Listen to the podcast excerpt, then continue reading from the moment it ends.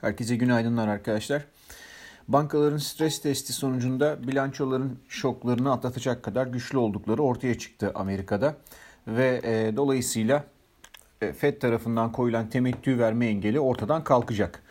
Burada e, hiçbir şey olmasa bile temettü fonlarının alımı ile bankalarda biraz daha pozitif bir ortam olacaktır ki muhtemelen Amerikan yatırımcısı başta olmak üzere e, yatırım piyasası bu fırsatı kaçırmayacaktır.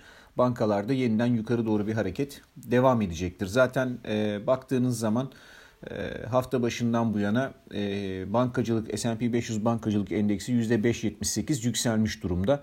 E, eğer geçtiğimiz haftalarda yapılan zirveye kadar hesaplarsak ki oraya gitme ihtimali son derece yüksek %8'lik en azından %8'lik bir yükseliş marjı daha var gibi gözüküyor.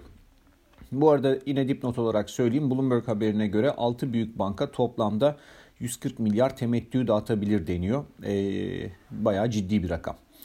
Dolayısıyla e, daha önceden alım yapamayanlar için bugün açılışta hala imkanlar var. Biraz e, şey premarkette yukarıda fiyatlanabilir ama e, yani kollayıp almakta fayda var. Portföylerde şimdilik bulunması gerekiyor.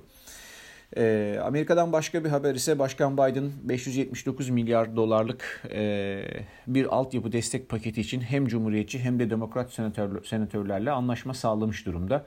Ama henüz bu onaydan geçmedi. Tabii anlaşma sağlanması e, onayı bir büyük ölçüde kolaylaştırmıştır ama henüz resmiyet kazanmış değil. E, dolayısıyla e, bu gelişmeyle birlikte en son 11 Haziran tarihli sabah, sabah notlarında bahsettiğim üzere e, altyapı hisseleri için bir alım fırsatı vardı ve e, haber akışı bu hisselerin hemen hemen hepsinde yükselişe neden oldu. E, bugünkü sabah notlarının eklerinde e, altyapı hisseleriyle ilgili birkaç tane liste paylaşacağım. Üç tane liste paylaşacağım. Bir tanesi inşaat işlerini yapan işte müteahhit firma gibi düşüneceğiniz şirketlerin hissesi. Bir tanesi bunlara ham madde sağlayan çimento, agrega vesaire sağlayan şirketlerin listesi. Ee, bir tanesi de iş makinelerinin listesi. Daha önce bu listeleri paylaşmıştım. Ee, şimdi güncelliyorum, güncelleyerek paylaşıyorum. Ee, dünden bugüne bu haberle birlikte baktığımızda bu hisselerin hemen hemen hepsinde e, ciddi yükselişler oldu. Ayrıca listelerde e, yine ETF'leri de ilgili ETF'leri de göreceksiniz. Bunlar da fiyat takibi için e, makul hisselerdendir. Bugün ekonomik veri takvimi Amerika'da oldukça dolu. Kişisel gelir ve harcama ve ayrıca PCE deflatör verileri gelecek. E, bu ayla başlayarak bundan sonraki verilerde e, kişisel harcama tarafında büyük ihtimalle Amerika'da bugüne kadar e, mal satın almasıyla yoğunlaşan bireylerin harcamalarının Covid'in etkilerinin bitmesi ve mobilitenin gelmesiyle birlikte hizmet harcamalarına kaydığını göreceğiz. E, hizmet harcamaları Amerikan kültürünün, Amerikan ekonomisinin önemli bir e, kalemi. Mal harcamasına göre çok daha yüksek oluyor. Dolayısıyla orada bir normalleşme hikayesi var. Dönüp baktığımızda e, bu şunu getirecek. Hızla artan enflasyon aslında mal alımlarına dayanıyordu. Yani işte insanlar evde kaldıkları sürece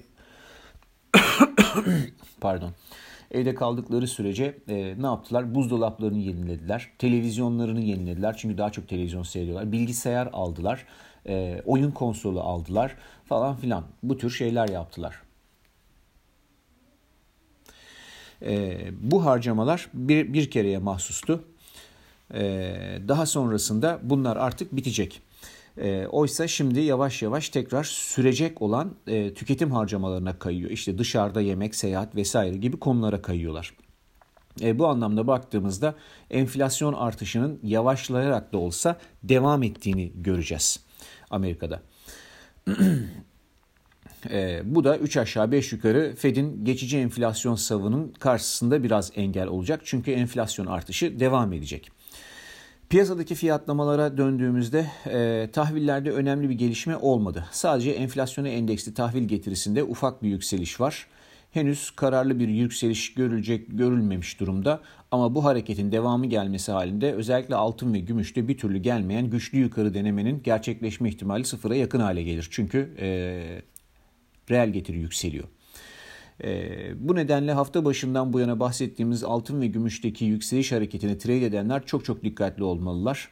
Geçtiğimiz 4 günde hem longcuları hem shortçuları e, mutlu eden bir altın gümüş hareketi gördük. E, ama bundan sonraki yani bugünkü hareketlerde e, pozisyon büyüklüğünü en azından küçülterek biraz daha riske karşı e, uyanık davranabilirler. Faiz konusunda konusunun belirsizliği artıyor. Dolayısıyla e, kıymetli madenlerde daha uzun dönemli beklentilerimizin de ne olduğunu hemen paylaşalım burada. Taper nedeniyle e, dolar endeksinde biraz daha güçlenme olacak gibi gözüküyor.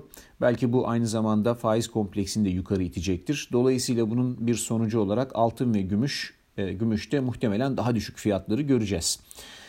Ama daha sonrasında enflasyonun faize faize göre daha güçlü yükselmesi nedeniyle kıymetli madenlerin rally yapacağını düşünüyoruz. Tabii bu hikaye aslında 2022'nin hikayesi olacaktır. Daha kısa zamanda ise e, dinamikler değiştikçe yine update ederim. E, diğer emtia tarafında tahıllardaki satışlar şimdilik son bulmuş gözüküyor. Muhtemelen önümüzdeki haftalarda yukarı ataklar göreceğiz ama henüz vadeli kontratlarla trade etmek için biraz fazla volatil olabilir. Ee, burada e, bunun bir örneğini Bakır'da gördük. Geçen günlerde bu konuda e, uyarı yapmıştım. Bakır'da e, almaya hazır olmak lazım diye Bakır hızlıca bir yükseliş kaydetti birkaç gündür. Ee, yine tahıllara dönersek hisse alışkanlığı olanlar için en yakın 3 vadeli kontratı içeren corn, wheat ve soybean kısa isimli hisseler ilgi çekici olabilirler. Genel olarak emtia kompleksinde bir süredir fiyatı baskılayan satışlar yerini yavaş yavaş sanki alımlara bırakacak gibi gözüküyor. Ee, burada ufak ufak pozisyonlanmalar denenebilir. Pariteler tarafında henüz önemli bir değişiklik yok. Risk alabilenler hafta başından bu yana olduğu gibi Avrupa seansında long taraftan başlayıp Amerikan seansında short tarafa geçmeyi tercih edebilirler. Bu hafta başından bu yana e, oynanan oyunun adı. E, özellikle euro dolar için. E, karar verene kadar bu döngü devam eder. Muhtemelen e, bugün de devam eder. E, diğer yandan Japon yeni tarafında teknik görünüm itibariyle yen lehine bir fiyatlama e, fiyatlamaya yaklaşıyoruz gibi gözüküyor. Vadeli kontrat fiyatlamasıyla baktığımızda 2019 başından bu yana paritenin 90 ile 89.25 arasından hep yukarı döndüğünü gördük. Birkaç kere olmuş bu. E, ve bu sabah piyasa 90-20'den geçiyor. Yani kısa zamanda dönüş beklentisi için makul bir pencere açılabilir. Bu pencerenin hemen üzerinde bulunuyoruz. Ayrıca Amerikan, Japon 10 yıllık reel getiri farkına baktığımızda yavaş yavaş burası da Japon yeni lehine dönüyor gibi gözüküyor.